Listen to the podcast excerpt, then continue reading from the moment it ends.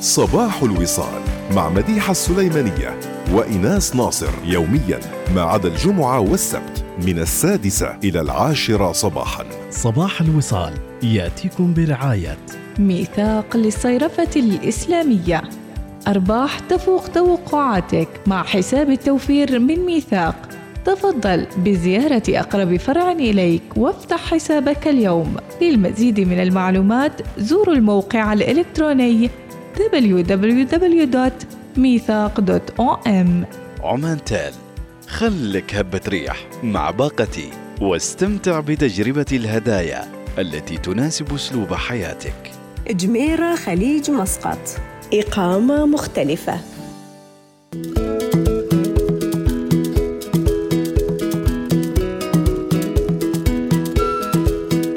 بسم الله الرحمن الرحيم. اسعد الله صباحكم بكل الخير والبشر والبركة. حياكم الله للمستيقظين مع تغريد الطير.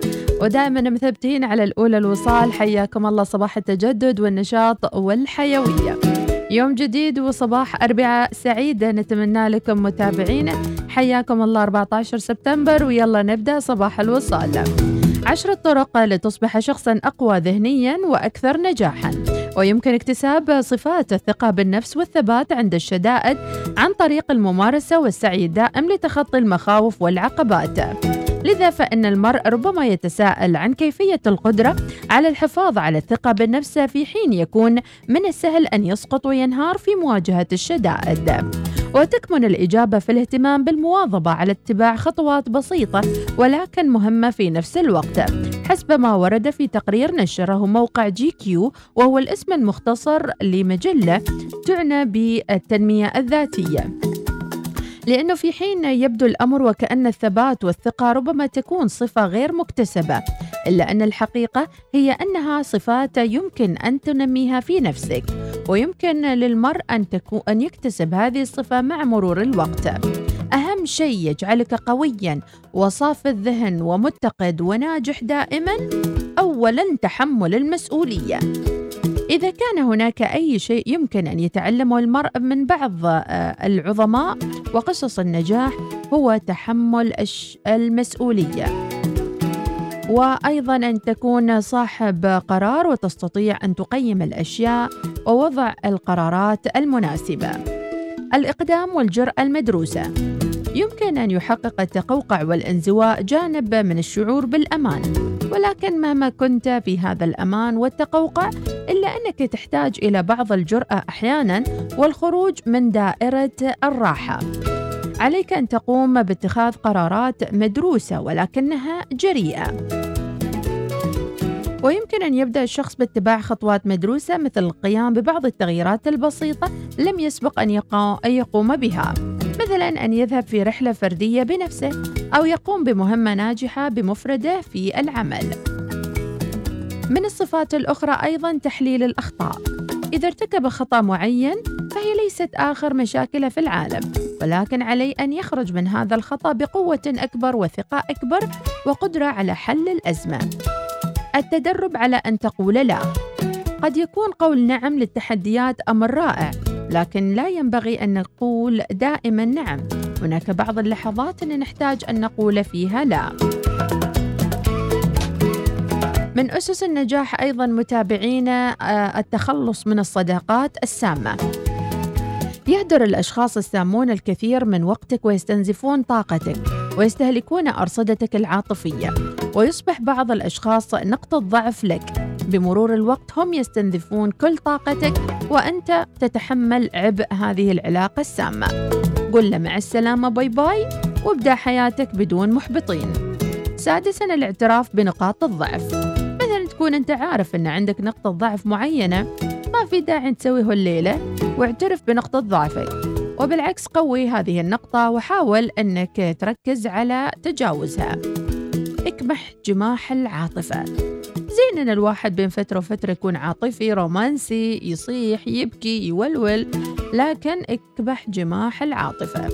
أن يكون الشخص عاطفي هي خصلة إنسانية مهمة لكن أن تتحول المشاعر العاطفية آه اللي هي أساس حياتك لا فهذا سيصبح أمر مزعج في بيئة العمل. تفتيت التحديات. التحدي مثل الصخرة الكبيرة أو الجبل. وعليك أن تفتت هذا التحدي إلى أجزاء صغيرة حتى تتمكن من رؤيتها ومعالجتها شيئا بعد شيء. وهي مثل الجبل البعيد. الوصول إلى القمة سيبدو سهلا إذا نظرت إليه ولكن عندما تتغلب على كل الصعاب تصل إلى القمة. ولا بد أن تقترب من هذه القمة عن طريق الخطوات البسيطة وتفتيت هذا الجبل إلى قطع صغيرة. حدد أهداف جديدة. لا تبقى على نفس الأهداف طوال سنوات طويلة.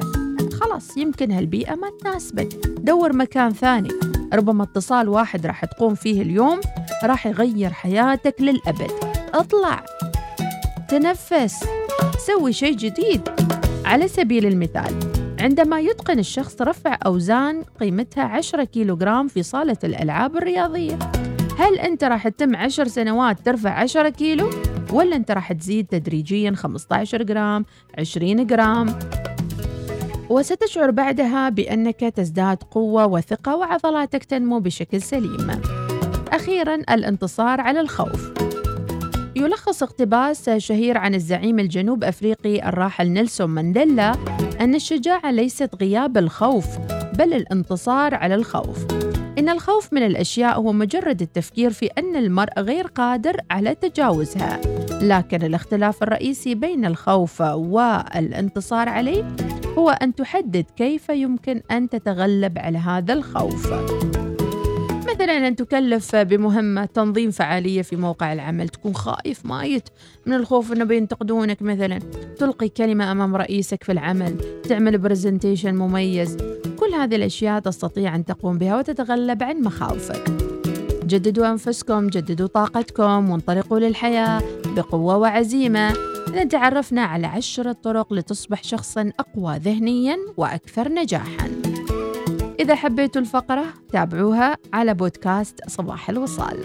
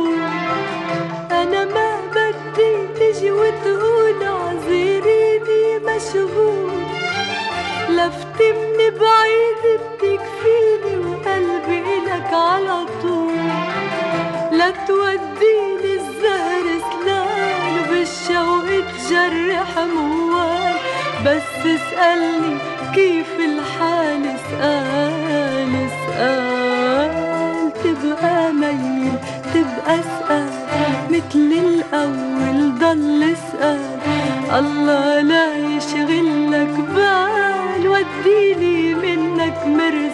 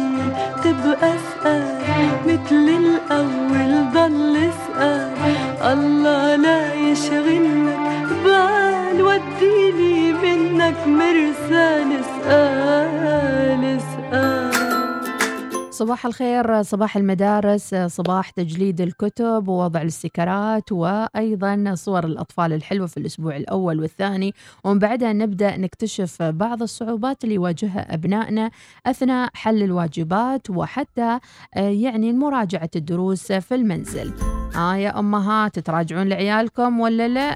ها يا أبهات تتابعون أولادكم ولا لا؟ أشغلتنا الحياة نعم بشكل كبير في آه، أمور كثيرة في العمل وفي كسب الرزق وغيرها وغيرها ولكن أبدا لا تهملوا أهم شيء في حياتكم أولادكم.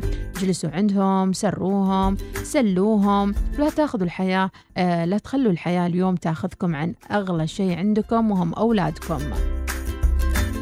تعرف معكم متابعينا في هذه الفقرة التربوية أعراض متلازمة نقص الانتباه. راقبي سلوك الطفل بعناية. وراقب أنت يا ولي الأمر. يوجد العديد من المؤشرات الأولية الدالة على إصابة بمتلازمة نقص الانتباه وفرط الحركة والتي يمكن أن تظهر لدى الأطفال مبكرا في عمر ما قبل المدرسة. أوصت مجلة إلترن الألمانية المعنية بالأسرة أوصت الآباء بمراقبة سلوك الطفل الصغير. موضحة أن يمكنهم استدلال على إصابة الطفل بهذه المتلازمة.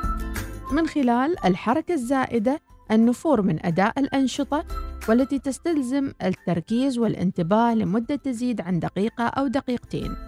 ومن الأعراض الأخرى لمتلازمة نقص الانتباه عدم الشعور بالرهبة من أي شيء ما قد يدفع الطفل إلى الإتيان بسلوكيات تعرضه للخطر إضافة إلى سلوك العدوان تجاه أقرانه أثناء اللعب. شددت المجلة على ضرورة أن يكتشف الوالدين إصابة أطفالهم بهذه المتلازمة مبكراً للحيلولة دون وقوع الطفل في الفشل في حياته التعليمية والشخصية والوظيفية. أما عن طريقة علاج متلازمة نقص الانتباه وفرط الحركة بواسطة الأدوية أو العلاج السلوكي والنفسي إلى جانب الدعم الأسري والعائلي. الله يسلمهم يا رب ويحفظهم. وعطونا شوية أخبار وعلوم عن أولادكم. هل استقروا في مدارسهم؟ أمورهم طيبة باصاتهم وواجباتهم معلماتهم دفاترهم وأدواتهم ومواعيد النوم. الله يحفظ أطفالنا وأطفالكم يا رب ويوفقهم لبناء هذا الوطن.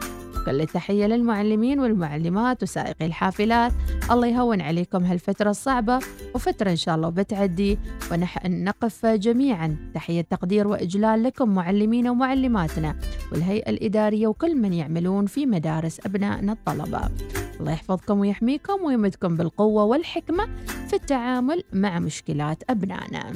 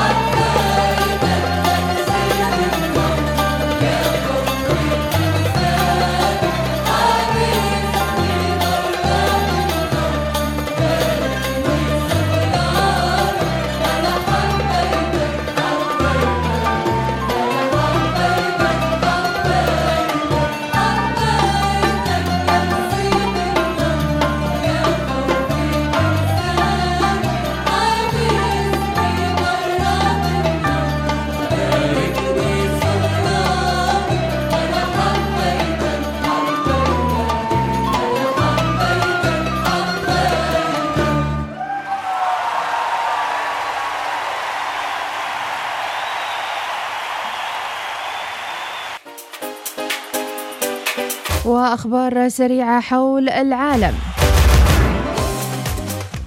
قالت رئيسة الوزراء النيوزيلندية جاسيندرا أردرين أنها تعتقد أن بلادها ستصبح جمهورية خلال فترة حياتها.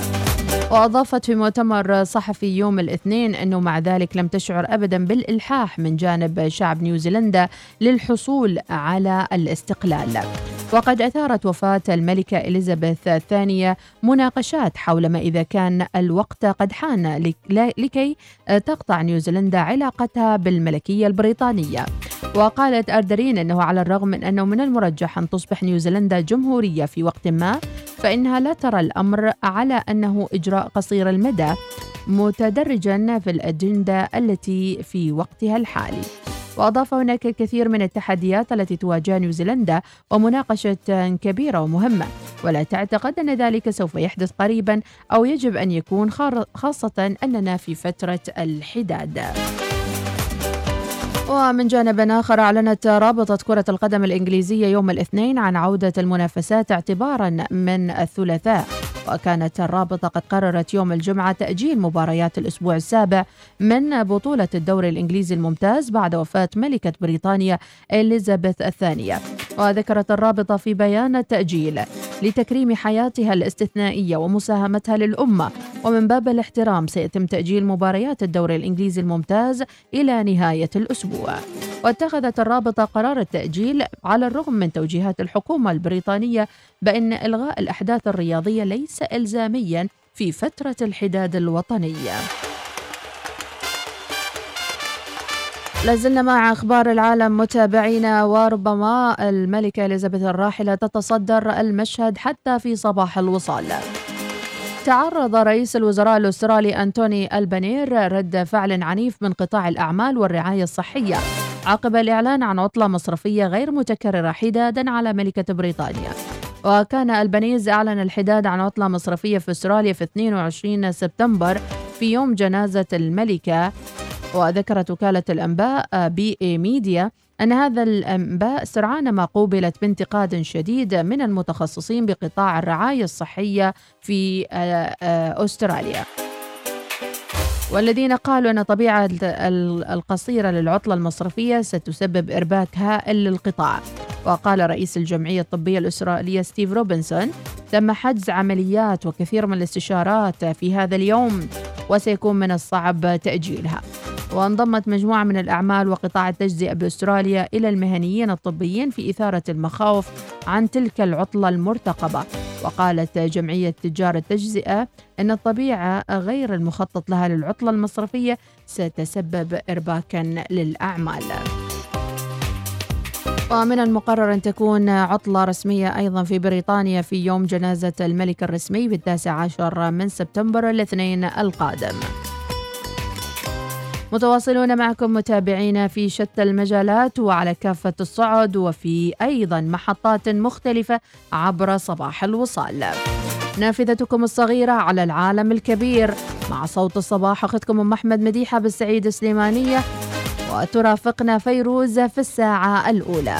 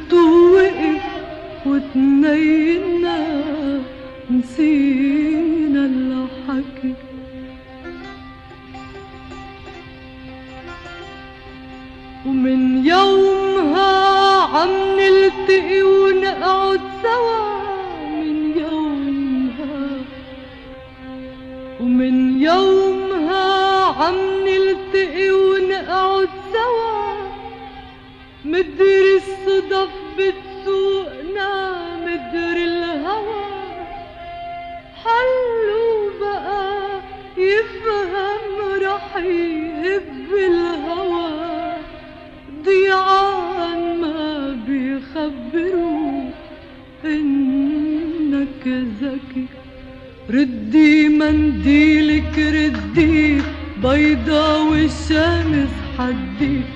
بكرة بيجي محبوبك وبيلاقيكي مسودي ردي منديلك ردي بيضا والشمس حدي. بكرة بيجي محبوبك وبيلاقيكي مسودي ردي ردي الشمسية خليها ترف علي ردي ردي الشمسية خليها ترف علي لما عيونك بتفيي وراق الزنبق بتندي لما عيونك بتفيم وراق الزنبق بتندي ردي منديلك ردي بيضا والشمس حدي.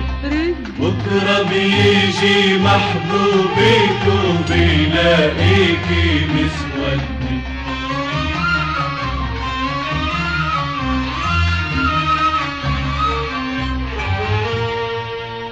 في لنا يا حب خيمي عالجبل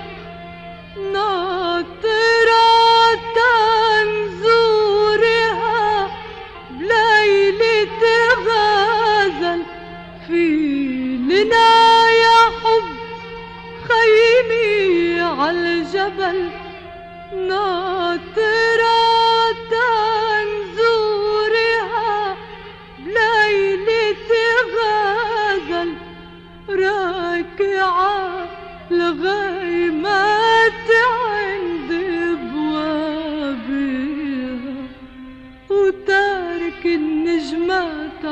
سطحها قبل. تاركي النجمات عصافها قبل. في لنا يا حب خيمي في لنا. ومزهري وورد أبيض عندنا. وحدنا بهالجرد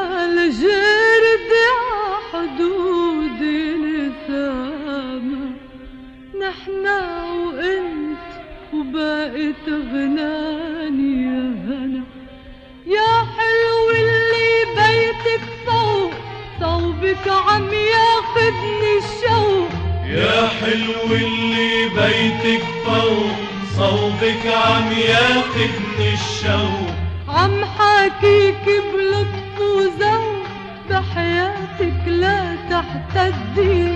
عم حاكيك بلطف وذوق بحياتك تحتدي ردي منديلك ردي بيضا والشمس حدي. بكرة بيجي محبوبك وبيلاقيكي مسودي. ردي منديلك ردي بيضة والشمس حدي. بكرة بيجي محبوبك وبيلاقيكي مسودة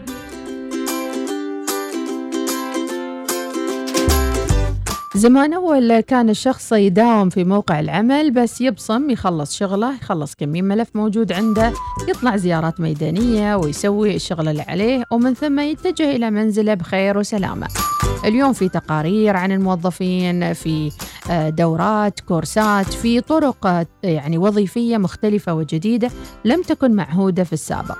هناك دراسات نفسية ودراسات اقتصادية وعلمية فيما يتعلق بالمهن والوظائف. اليوم راح نتعرف عليكم على مصطلح جديد أو نعرفكم على مصطلح جديد اسمه الدوران الوظيفي. شو هالمصطلح وأهميته وأنواع الدوران الوظيفي؟ أكيد بعض الأشخاص في موقع العمل يشعر بالملل مع مرور فترة طويلة في قسم في مكان معين في دائرة معينة أو أحيانا حتى في ولاية محافظة معينة. لذلك تهدف جميع المؤسسات والشركات إلى تحقيق النجاح في عملها وبناء سمعة جيدة لكن الواقع أحيانا يكون محبط حيث تفشل الإدارة في الوصول إلى هدفها وتحقيق تمنياتها. ومن المشاكل اللي قد تواجهها الإدارة عدم استمرار الموظف في العمل في المؤسسة أو تركه مبكرا وهذا ما يسمى بالدوران الوظيفي اللي يلحق الضرر أحيانا بالمؤسسة. مفهوم الدوران الوظيفي وأشكاله. التدوير الوظيفي واحد من الأساليب الإدارية الحديثة اللي تلجأ إليها المؤسسات من أجل التطوير الوظيفي والتغيير التنظيمي بهيكل المؤسسة. وبذلك تتيح فرصة لكل عامل لممارسة أكثر من عمل ضمن المؤسسة. ينتقل من قسم لثاني ونقل موظف من مكان لآخر يكتسب مهارات جديدة ومشاركة خبراته مع الموظفين. أما الدوران الوظيفي ودوران العمل هو مصطلح إداري يشير إلى حركة العاملين ضمن المؤسسة وهالحركة تكون دخولا وخروجا. أحيانا تكون الحركة إجبارية أو إرادية. وببساطة القول يمكن أن تكون حالة الدوران الوظيفي أن ينتقل من قسم إلى آخر أو حتى من إدارة إلى أخرى ويتغير عليه كل شيء.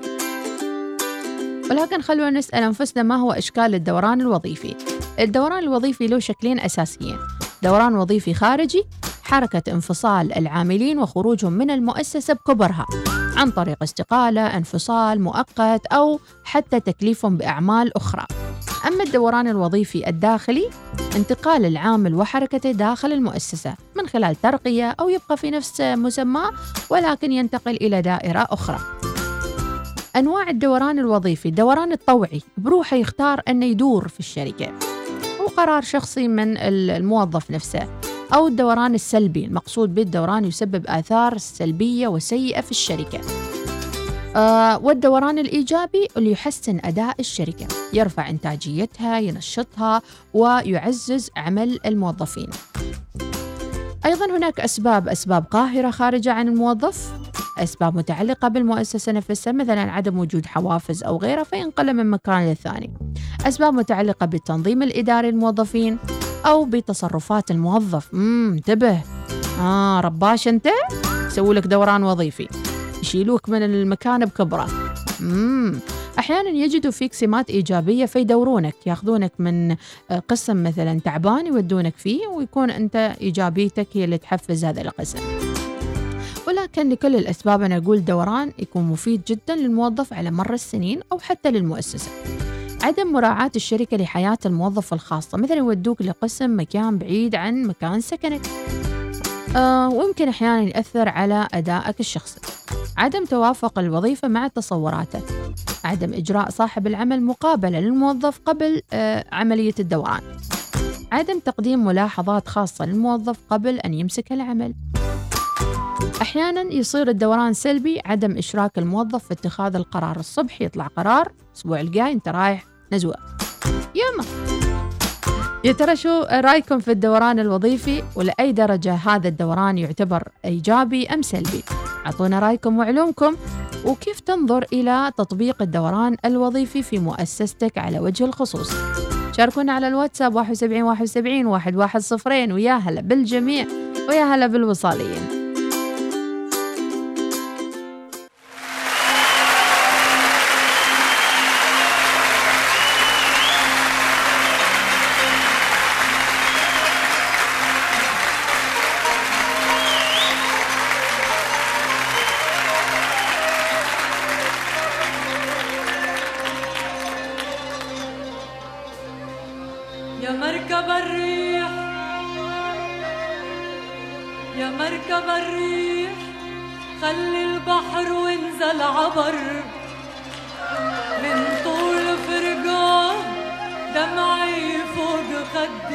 عبر.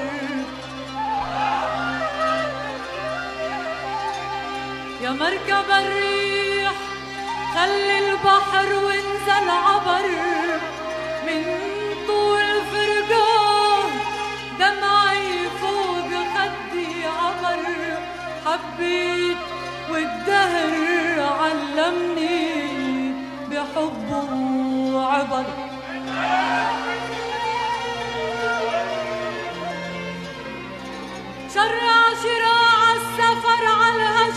الهجر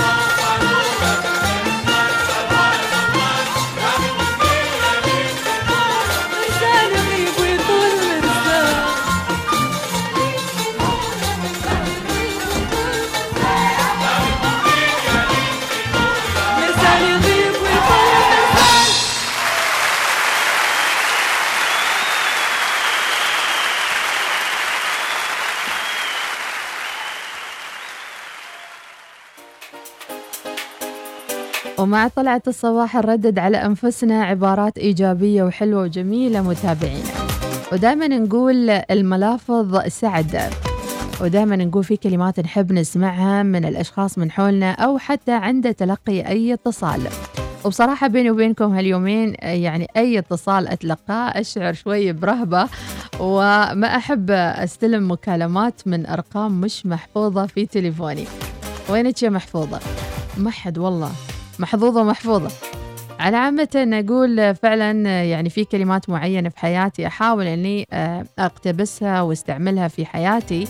ويمكن كثير من الناس يلاحظون أنه الكلمات اللي يستخدمها الأشخاص آه، بصفة خاصة هي اللي تقرب الناس إليهم أو أنها تبعد الناس عنهم. لذلك احرصوا دائما أن تكون ملافظكم سعادة فخلونا مع موضوع حلقة اليوم شو هي الكلمات اللي تحب تسمعها؟ وتحس إنها كلمات تجلبك الإيجابية وفي كلمات تنفر منها وما تتمنى أحد يقول لك هالكلمات سواء توصلك بال SMS أو توصلك بالواتساب أو بأي شكل كان. في كلمات خلاص متبرمجين إحنا ما نبغى نسمع هالكلمة أو حتى تجي صوبنا حروف هذه الكلمة. شاركونا على الواتساب الآن كلمات حلوة وجميلة. لا لا تسووا لي قصيدة عصماء تعرفوني عاد استوي قبل مديحه يعني عصبية اليومين دول. لا يعني بما معناته ركزوا في المنهج. صارت كلمة هذه أفيه ها؟ يعني ركزوا في المنهج. ركزوا في المنهج. كلمات يعني كلمة كلمة يعني ها؟ يعني بسيطة. يعني مثلا يعني كلمة تسمعها دائما من شخص عزيز عليك أو شخص يحبك من الوالدة من أمك من من والدك من خالتك. مثلا يعني إحنا أحب هاللقطة أن كل واحد في عيلتك يستعمل لك كلمة معينة. وكان النبي عليه الصلاة والسلام يعني كان يستخدم هذه ال- الأسلوب التربوي الجميل عند استقبال أبنائه. فكان يسميه أبا الجاسم أو يا أبا آه، فلان. يك- يكنيهم يعطيهم كنية لأولادهم حتى من يوم صغار. ف... فكيف تستقبلوا أولادكم؟ أنا عندي صغيرونة أغني لها أغنية خاصة يوم تدخل البيت. فعلا يعني تحس بعمق العلاقة بينك وبين الأشخاص من حولك بالطريقة اللي تستقبل فيهم هذيل الأشخاص. ولكن أي أخ لازم يكون وراه عطاء وأي عطاء لازم يكون وراه أخ. ما تكون أنت مثل ال- اللي يعني علاقة من طرف واحد. تحب تسمع الكلام الحلو لكن ما تقوله. لا اسمح للي لا تقول كلام وتسمع كلام. بعضهم يقول لا أنا ما متعود. قلد المسلسلات قلد أي شيء في الدنيا لكن لا تكون بهالطريقة أن أنت يعني ما تستعمل الكلام الطيب ودائما ملافظك سعادة شاركونا على الواتساب 71 71 يا هلا بالجميع المتابعين. حياكم الله. ما لاحظتم ملاحظة جميلة. أسبوع مر علينا سريعا. سبتمبر. الحمد لله والشكر. يعني يأخذ كأس التميز كالشهور الجميلة. كونوا ويانا متابعينا. أربعاء سعيدة لكم جميعا. 14 سبتمبر. ويا هلا ومرحبا بكل محبي الوصال.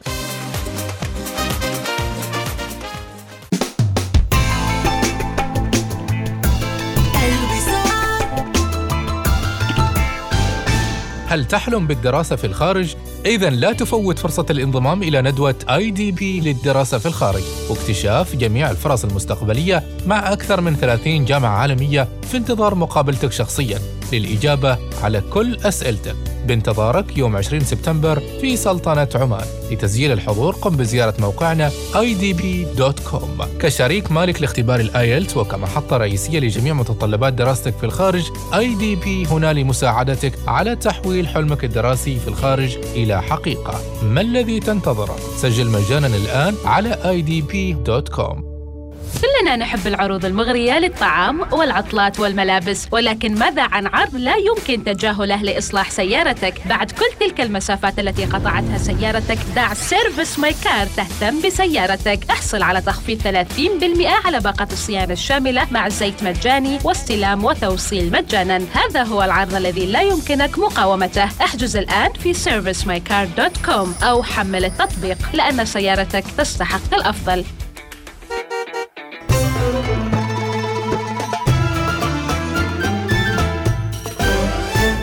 الوصال الإذاعة الأولى.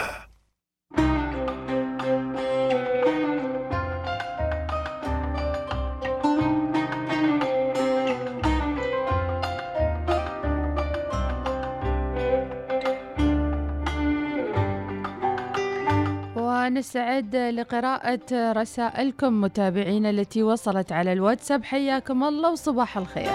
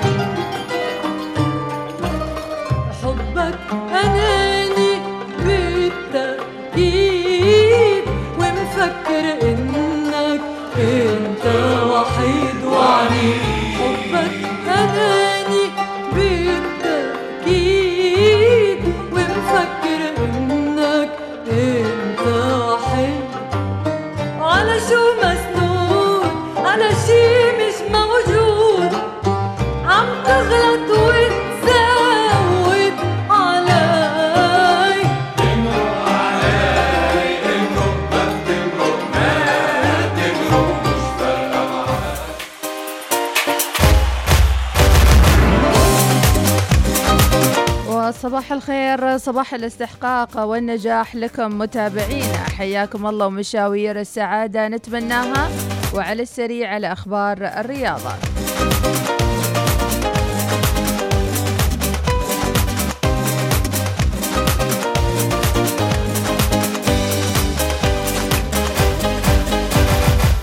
ليلى أشغلت البرشلونيين وخلونا نشوف إيش صاير في أخبار الرياضة لهذا اليوم.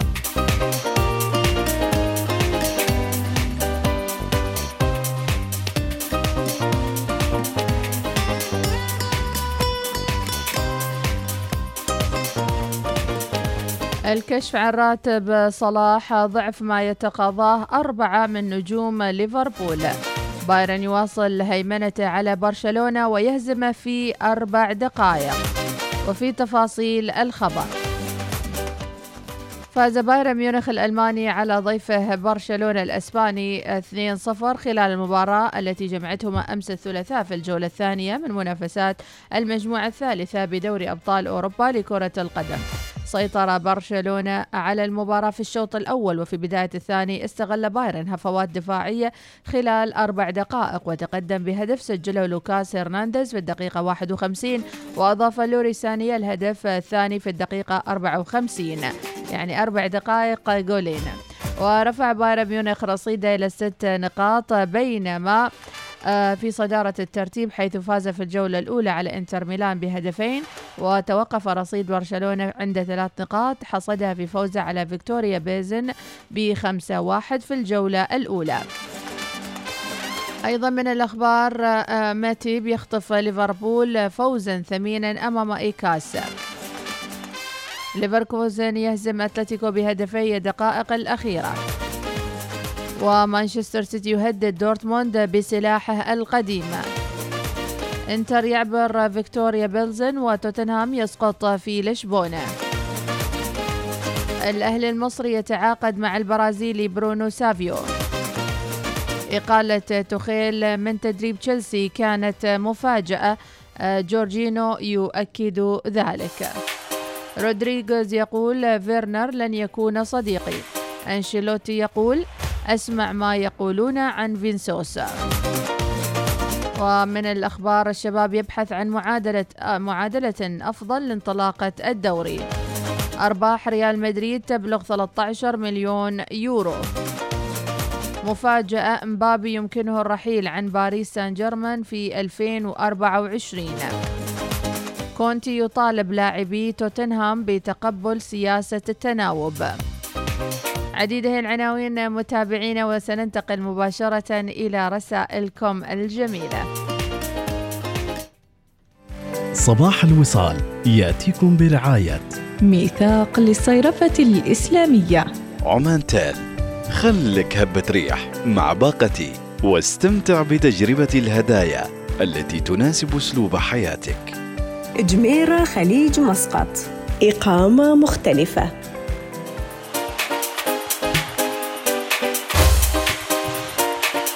اللهم نسألك خير هذا اليوم وخير ما بعده وأن تجنبنا شر وشر ما بعده. اللهم آمين. اللهم سخر لنا عبادك الصالحين يا رب العالمين ويسر لنا أمورنا واكفنا ما أهمنا. اللهم آمين. وإلى رسائلكم الجميلة في أكثر من موضوع اليوم راح نشوف أي من المواضيع فاز معاكم وفي متابعينا اهتمام أكبر للموضوع. صباح الخير من قناص ظفار طبيعي سام العبدلي سليمان العاصمي شهاب النظيف وأيضا عيسى الساجواني يقول تأكد أن السعادة للآخرين لن تأخذ من سعادتك ولن تقلل من رزقك ولن تحرمك عافيتك. لذلك كن نقيا وكن سعيدا وانشر السعادة. صباح الخير أيضا من صديق البرنامج عماد سعيد الباقلاني. صباح النور والسرور تحياتي للجميع وصباح الخير لك يا أم أحمد. ماشي مجال غير عن فيروز ماشي غيرها ماشي غيرها. صباح الخير من أبو الهنوف الحمداني يا مرحبا صباح الخير والنعم والعافية. يسعد صباح الجميع التدوير الوظيفي إيجابي. ويفضل أن يكون كل سنتين أو ثلاث سنوات وليس بعد ثمان سنوات أو أكثر. كان موضوعنا الأول اليوم عن التدوير الوظيفي لأي درجة ممكن أن نؤمن بهذا الشيء ويكون مفيد لبيئة العمل ولأي درجة يطبق الدوران الوظيفي بطريقة صحيحة في مواقع أعمالنا. ولماذا يشعر البعض بأن الدوران الوظيفي نوع من الإهانة الشخصية لهذا الشخص؟ كأنه نقل إلى مكان وهو مو راضي عنه. نسمع ريا الجابري شو تقول؟ صباح الخير يا مديحة. يومك سعيد إن شاء الله يا رب. جميعا. آه، بالنسبة للدوران الوظيفي آه، في بعض الوظائف صراحة جدا آه، ممتاز. يعني لما كنا مدراء مدارس آه، كان آه، يعني ينقلونا مثلا كل آه، ثلاث سنوات أو أربع سنوات إلى مدرسة أخرى.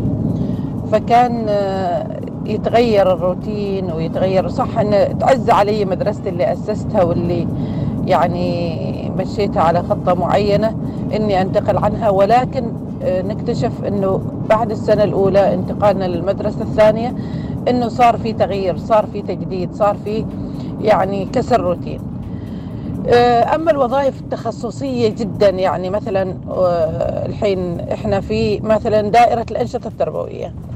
إذا كرئيس قسم أو كموظف اللي هو تخصصي مشرف أنشطة يجي يغيروا لي إياه مثلا في المالية. فأنا أحس هذه صعبة جدا. آه، يعني إذا كان يتغير كوظيفة آه، بنفس الوظيفة قصدي لكن كمكان غير يعني مثلا دائرة أنشطة أخرى في جهة ثانية مثلا في مديرية مسقط آه، يكون مثلا في بعض. المديريات الأخرى مم. لكن ولكن بنفس الوظيفة ما مم. أما إذا يتغير إلى وظيفة أخرى ويت... ويبدأ يتعلم من تو جديد الأشياء أنا أحسها جدا صعبة آه، بتكون آه، فيها يعني إنه لابد يتعلم شيء جديد يتعلم خطة جديدة يتعلم آه،. لين ما يتأقلم مع إخوانه مع الموظفين الثانيين. آه، فيها معوقات بعض الشيء. آه، ولكن آه، شوفي لكل حاجة فيها سلبي وإيجابي. ونتمنى إن شاء الله تكون دائما الإيجابيات تغلب السلبيات. ويومكم سعيد وتحياتي لكم. شكرا أستاذة ريا فعلا ننظر للدوران الوظيفي أحيانا كأنه تهمة وكأنه يعني شيء صعب إنه يتحقق ولكن بعد فترة راح يدرك الموظف إنه الدوران الوظيفي افاده كثيرا في سلم التوظيف بإنه جرب أكثر من وظيفة أكثر من موقع وبالتالي راح يفيده أيضا في النمو المهني. دكتور ماجد الرواحي ويقول السلام عليكم ورحمة الله وبركاته أسعد الله صباحكم بالخير والعافية حقيقة شكرا جزيلا. موضوع جدا شيق ومعلومات حقيقة قيمة استفدنا من آه، هذا الطرح حول الدوران ال- الوظيفي. من وجهة نظر الدوران الوظيفي أنا بشوفه أنه هو عامل صحي حقيقة يعني. آه، مثل دوران الدم في الجسم. فدوران الوظيفي يعطي أيضا آه، فرص للموظفين بأنهم يبرزوا مهاراتهم أو يكتشفوا أنفسهم في أماكن أخرى. وأيضا هو إيجابي أيضا لل- للمؤسسة بحيث أنها آه، تعمل على تجديد الطاقات الموجودة عند موظفينها في أماكن أخرى. يعني بإمكانها تنشط أماكن آه، خاملة في بعض الوظائف وتقويها من خلال هذا الدوران الوظيفي. لكن عشان يتحقق كل هذا لابد أن يكون هذا الدوران الوظيفي دوران مدروس وليس عشوائي أو ليس عقاب.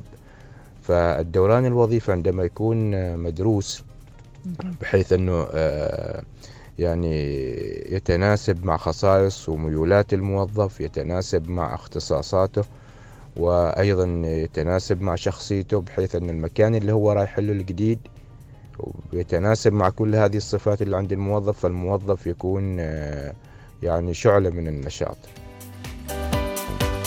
وأيضا شكرا دكتور ماجد الرواحي ونسمع صوتية أخرى. السلام عليكم ورحمة الله وبركاته. مديحة المبدعة المخرج المتألق الوصاليون المتألقون في سماء الإبداع في هذه القناة الجميلة. موضوع جميل جدا ورائع آه، كون محور العملية التعليمية. طبعا الواجبات المنزلية قد يراها ولي الأمر بأنها عبء وهي ليست عبء إنما هي استذكار وتذكير لما لما سيتم دراسته في اليوم المقبل.